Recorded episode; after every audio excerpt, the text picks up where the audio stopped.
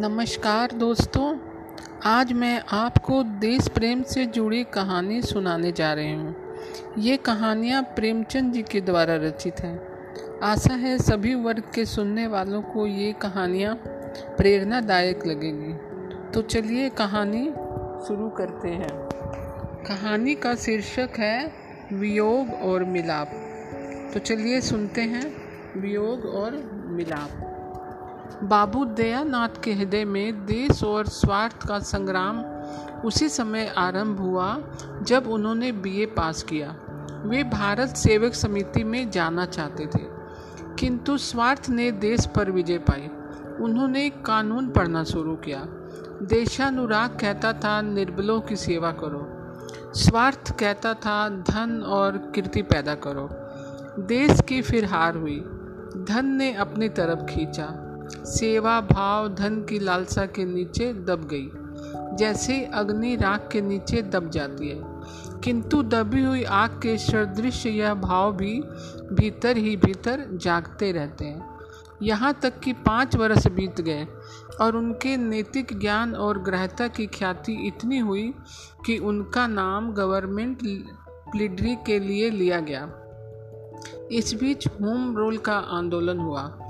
दयानाथ के हृदय में फिर वही पुराना संग्राम होने लगा। वे परिश्रमशील थे, चतुर थे, कार्यकुशल थे, अच्छे वक्ता थे, अच्छे लेखक थे। यदि अभाव था तो साहस का।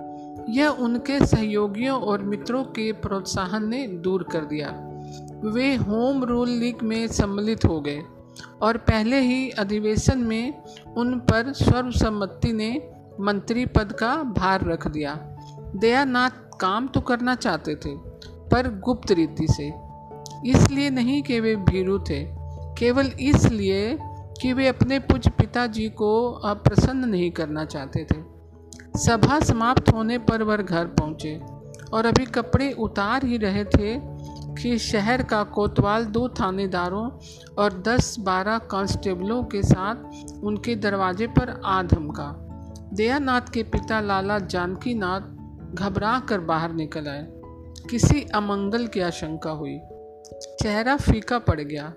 बोले, आइए सरदार साहब, मिजाज तो अच्छे हैं। अरे भंगेलू, पान ला। कोतवाल ने घोड़े से उतरकर छड़ी से बूट को खटखटाते हुए कहा इस समय मुझे खातिर म्यारत से माफ़ कीजिए। मैं एक सरकारी काम से आया हूँ। आपसे मेरी पुरानी मुलाकात है। लेकिन जनाब, सरकारी फ़र्ज़ को क्या करूँ? बाबू दयानाथ हैं।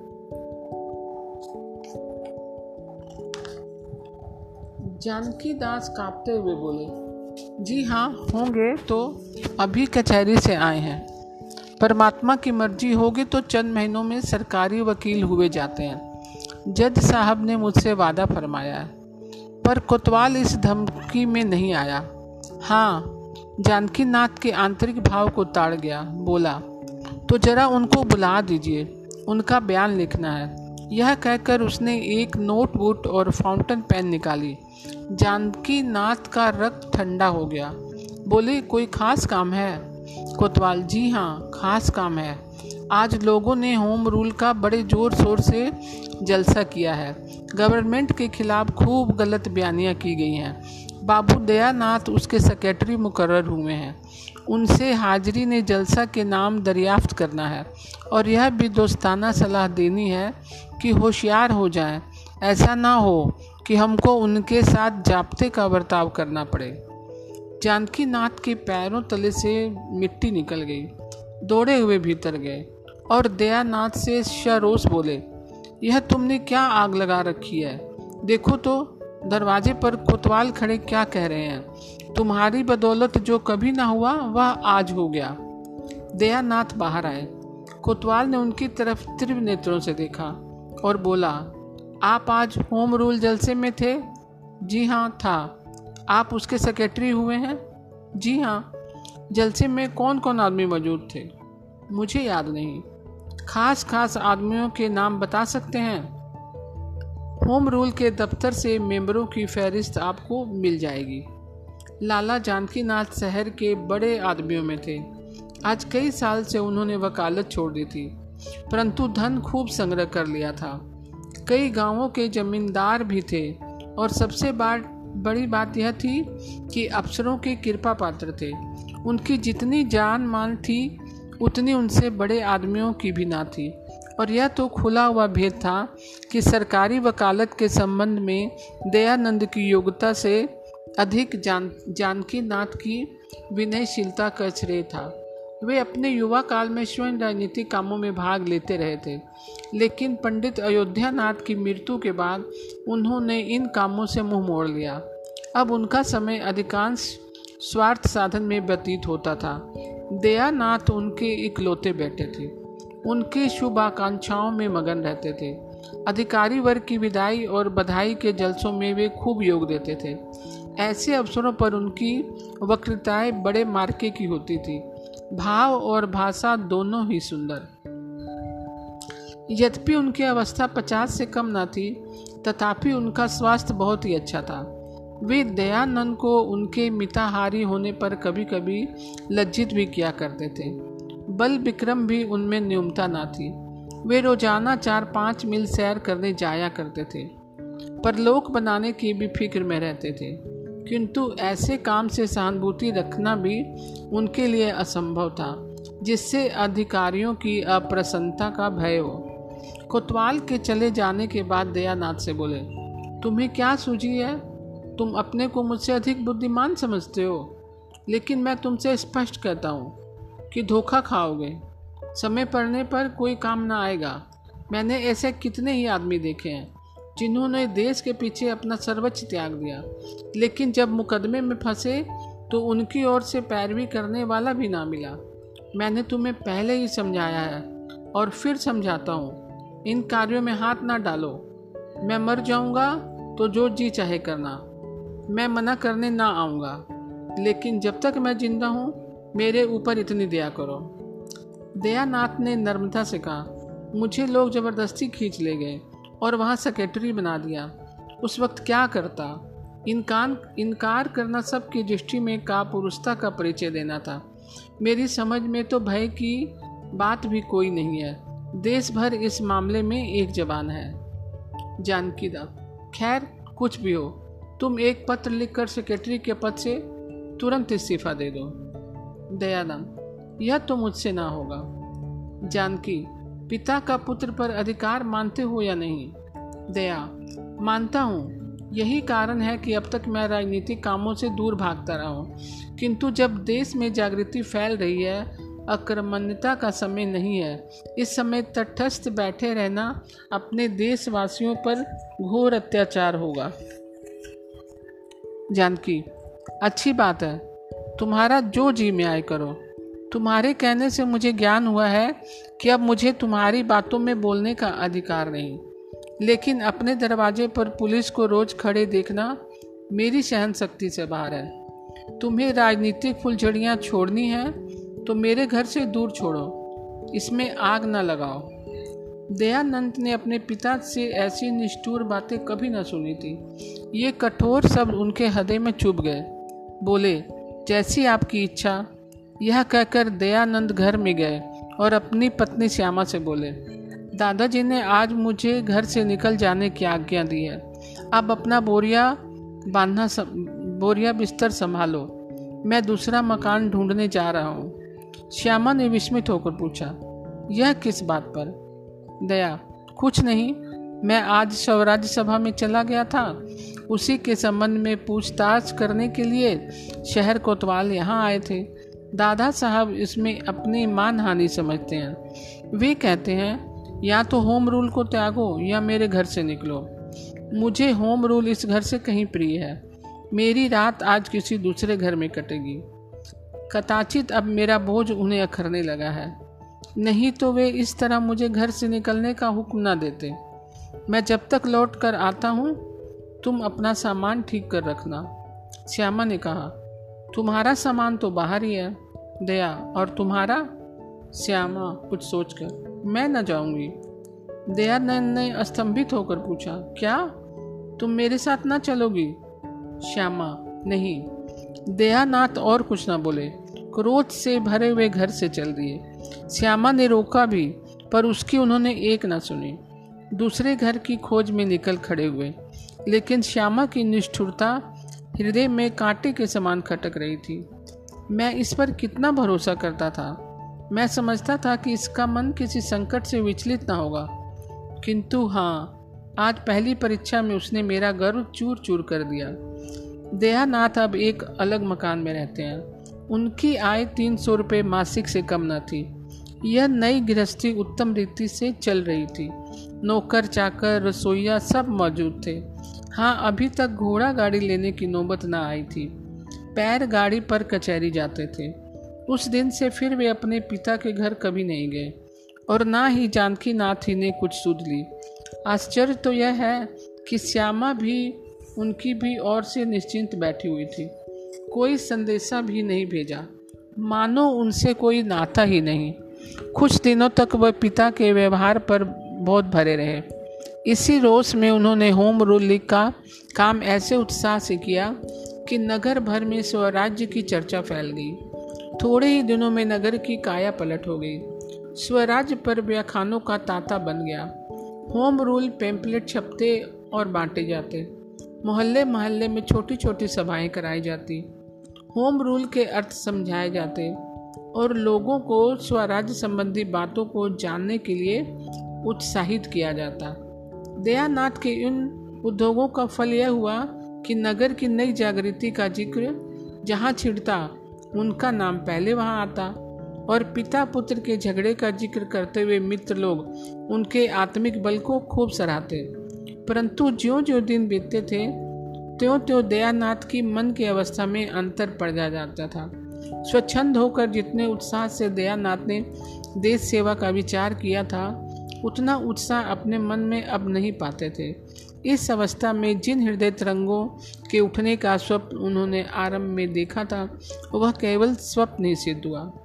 दिन भर की वकालत और स्वराज्य संबंधी कामों के बाद छुट्टी पाने पर, जब रात को बिछोने पर पड़ते, तब निंद्रा आने से पहले घंटों उनका हृदय विचार तरंगों से टकराया करता, अपनी वर्तमान अवस्था पर सोचते और सोचते उस गए जमाने पर जब वे अपने पिता की नज़रों के नीचे रहते थे।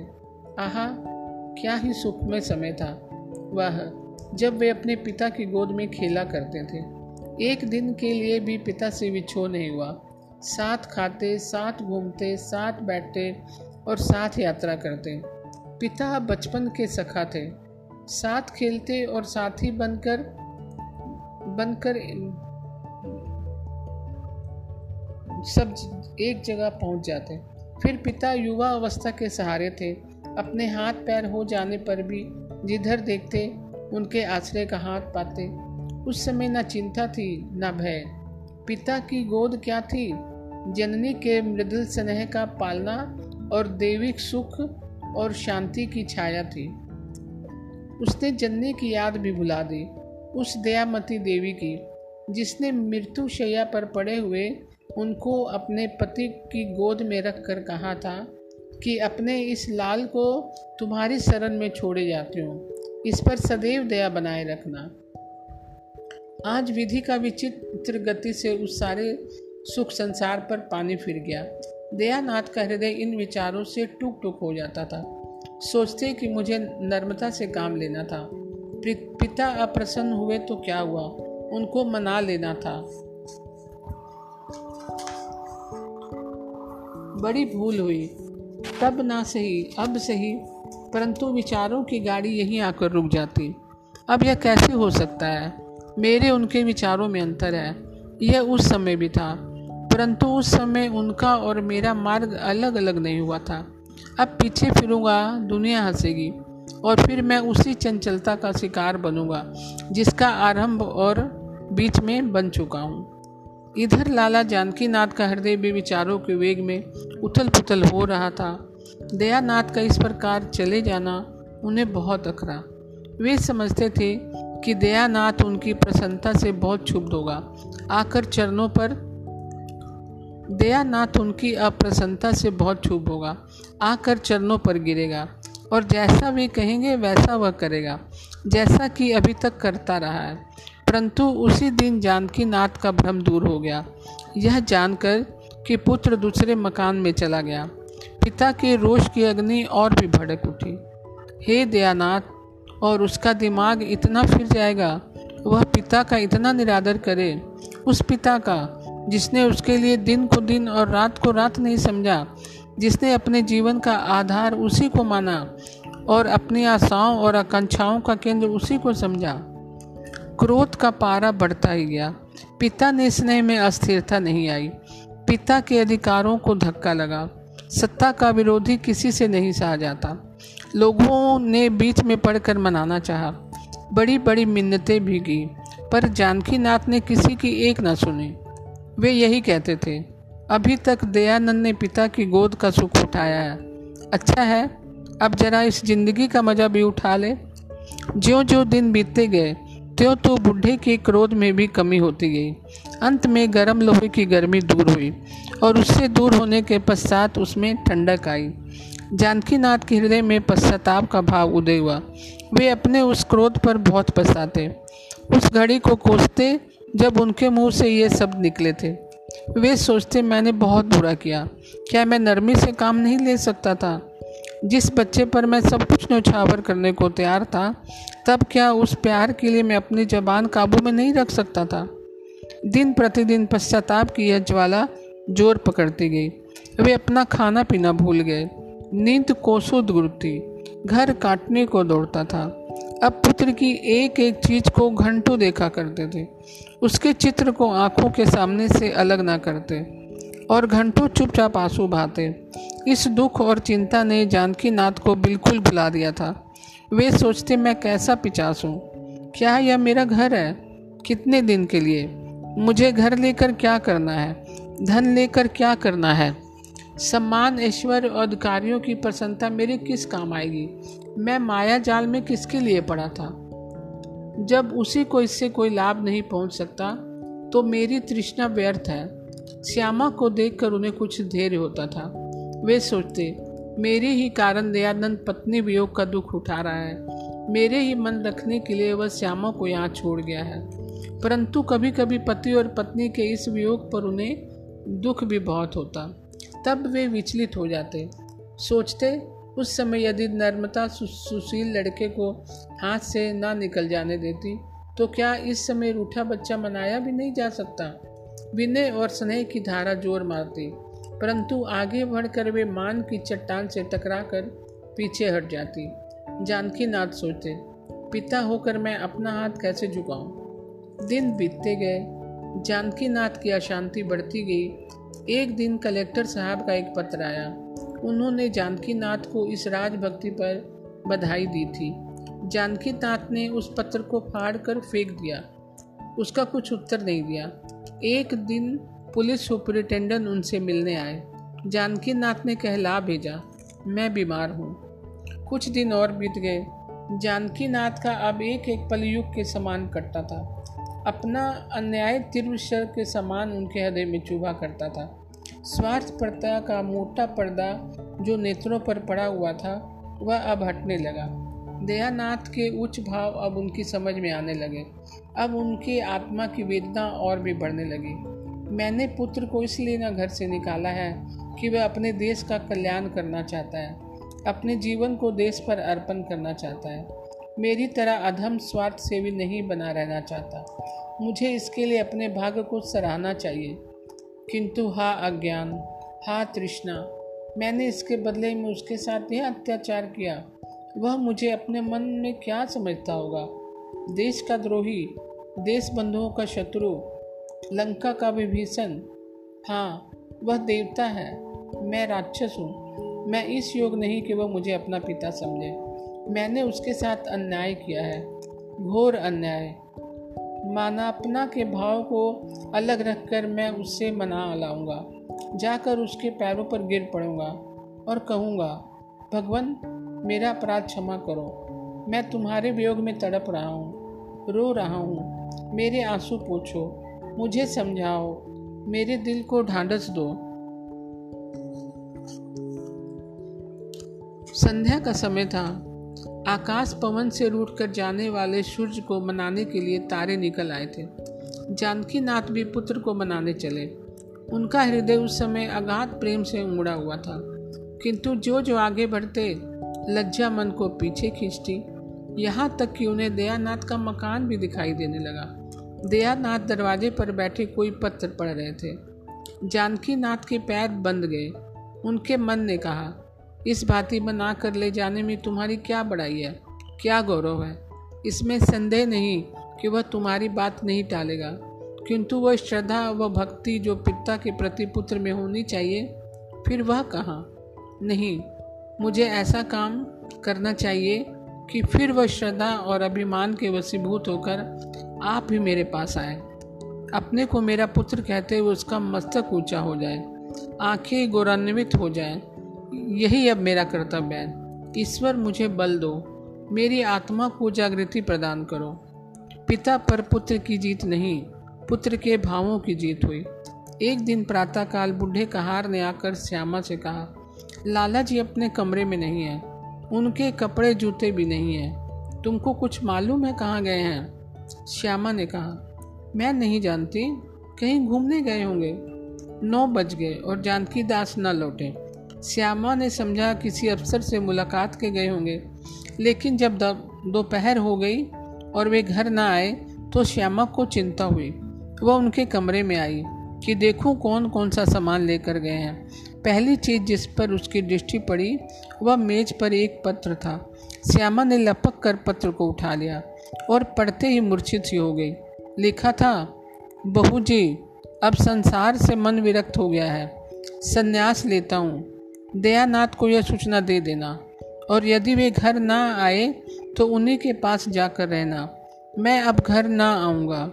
कौन जाने? यह हमारी अंतिम मुलाकात हो। दयानाथ से कह देना कि अपराध को क्षमा करें। श्यामा ने बड़ी ठंडी सांस खींची। उसने पति के विद्रोह को इस आशा पर सहा कि उससे ऐसा करने से ससुर के हृदय में संताप की कमी होगी और पिता पुत्रों के फटे हुए हृदय आसानी से जुड़ जाएँगे। इस चिट्ठी ने उसकी इस आशा पर बिजली गिरा दी। इस घटना से दयानंद के हृदय पर ज़बरदस्त ठेस लगी। पिता के इस वैराग्य के कारण वे अपने ही को समझने लगे। वे मन ही मन अपना तिरस्कार करते। जानकी नाथ की खोज करने और कराने में दयानाथ और श्यामा ने कोई कमी नहीं की, परंतु उनका कहीं भी पता नहीं लगा। खोज की असफलता से दयानाथ के मन की गिलानी और बढ़ गई। वे बारंबार सोचते कि यह सब कुछ मेरी अधमता का फल है। अब स्वराज्य के कामों में उनका मन न लगता। जब से उन्होंने इस मैदान में कदम रखा था, तब से उनके मन की शांति नष्ट हो गई थी। इसीलिए इस काम से अब उनका नेह कैसे रहता? तो भी स्वराज्य सभा का काम पहले से कहीं उत्तम रीति से चल रहा था। पहले धन की किन्नत थी। चंदे से जो आता था, उससे बहुत से आवश्यक काम नहीं हो पाते थे। नगर के बड़े और धनवान आदमी सभा के पास फटकते ना थे। परंतु अब पैसों की कमी नहीं थी। हर मास पहली तारीख को सभा के मंत्री के नाम पर एक रजिस्ट्री आ जाती थी। जिसमें दो सौ रुपये के नोट होते थे। भेजने वाले के नाम के स्थान पर भारत दास लिखा होता था। भेजने का स्थान कभी कोई होता, कभी कोई। किंतु अधिकांश अवसरों में वे किसी तीर्थ स्थान की मुहर होती। नोटों के साथ एक पत्र रहता था, जिसमें लिखा रहता था कि रुपया किस प्रकार खर्च किया जाए। पहले पत्र में लिखा था कि इस रुपये से स्वराज्य की व्यवस्था पर छोटे छोटे ट्रक निकाले जाएँ और उन्हें सभा में लागत भाव पर बेचें और गरीबों को मुफ़्त बांटें। दूसरे मास के पत्र में लिखा था कि इस रुपए से ज़िले के गाँवों में स्वराज्य के भाव का प्रचार किया जाए। तीसरे में लिखा था कि गाँव में स्वराज्य वाचनालय स्थापित किया जाए और उनमें इस रुपयों से पत्र मंगाए जाए। इसी प्रकार हर मास दो सौ रुपये की रकम आती। इन रकमों से सभा का काम खूब बढ़ा। देश की अन्य सभाओं में भी स्वराज्य सभा का काम अनुकरणीय माने जाने लगा। इस गुप्त सहायता से सभा के कार्यकर्ता बहुत प्रसन्न थे, परंतु वे दाता का ठीक नाम और पता जानने के लिए भी उत्सुक थे। उन्होंने बहुत कोशिश की कि कुछ पता लगे, परंतु वे विफल रहे। कलकत्ता के एक दैनिक पत्र में गरीब देशवासियों की दशा और उनकी उन्नति के विषय में एक बड़ी ही मार्मिक लेख माला निकल रही थी। उसके भाव इतने सरल और सरस थे कि उसकी भाषा इतनी सजीव और अधिक रहनी थी। गरीबी देशवासियों का ऐसा सजीव और करुणाजनक चित्र खींचा गया था और उनकी उन्नति का संदेश पहुँचाने का ऐसा साधु और मधुर ढंग बताया गया था कि पढ़ने वालों के हृदय पर लेखक और उसके भावों के विजय की छाप लग जाती थी। लेखक के नाम के स्थान पर लिखा रहता था भारत दास नगर की स्वराज्य सभा वालों ने इस लेख माला को पढ़ते हुए उस पत्र में एक निवेदन छपने के लिए भेज दिया। कृपा करके भारत दास महाशय अपना ठिकाना प्रकट कर दें। एक सप्ताह के पश्चात सभा के मंत्री को पाँच सौ रुपये का नोट मिला। साथ ही चिट्ठी भी लिखा था।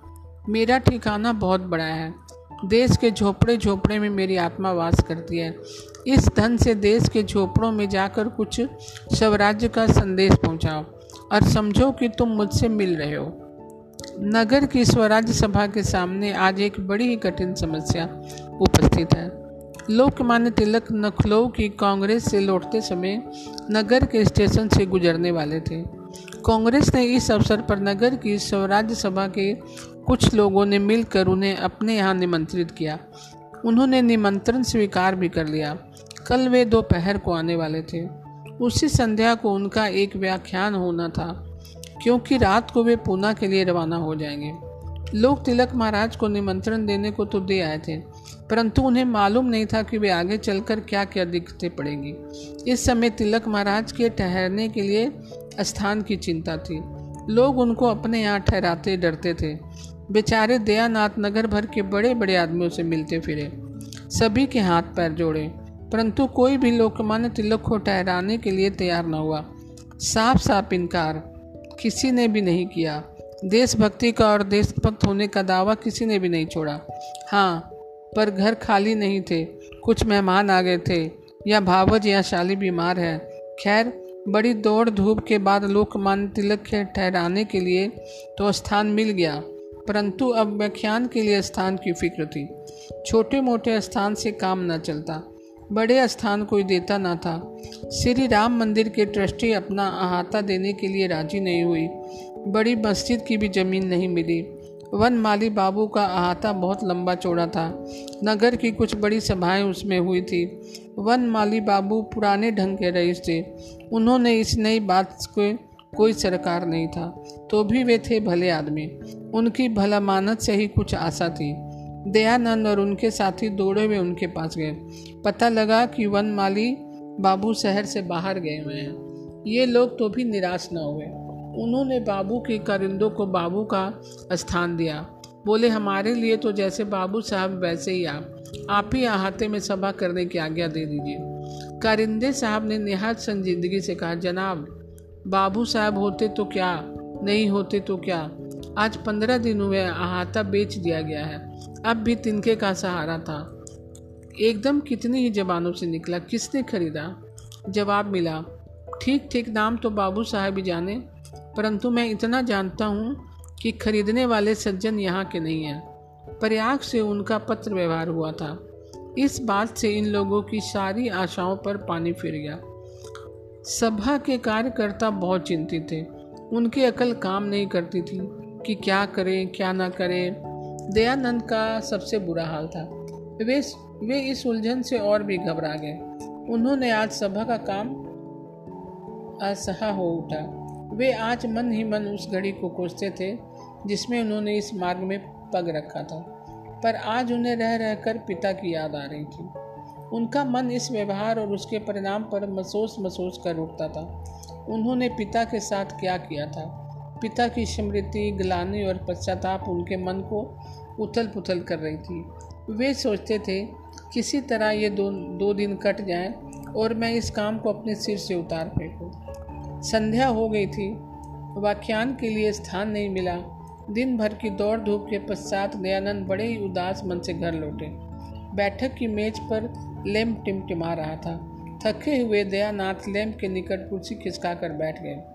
उनकी कोहनियाँ मेज पर थी और उन, उनकी अधखुली उदास आँखें मंद मंद टिमटिपाते वाले लैम्प पर। शरीर निश्चल था, परंतु मन में संकल्प विकल्पों का तांता लगा हुआ था। सोचते सोचते देश के लोगों की मानसिकता, दशा उनके सामने आ गई। लोग कितने भीरू हैं। वे देशभक्त और देशभक्ति को अच्छा समझते हैं, परंतु खुलकर उन्हें अच्छा कहने के लिए तैयार नहीं हैं। बड़े आदमियों का तो कपटाचारण और भी भयंकर है। जहाँ लाभ है, वहाँ भी देशभक्त बन जाते हैं। और जहाँ तनिक भी जोखिम है, वहाँ कावा काट जाते हैं। देश की इस पतित अवस्था में काम करना ही ठीक नहीं। बस अब पिंड छुड़ाकर इन झगड़ों में उदासीन हो जाना ही अच्छा है। इतने में किसी आदमी की आहट पर उनका ध्यान टूटा। उन्होंने सिर उठाकर देखा तो होम रूल लीग का चपरासी उनके सामने खड़ा था। उसने बंदगी करके एक चिट्ठी दी। चिट्ठी सभापति की थी। लिखा था, तुरंत आइए।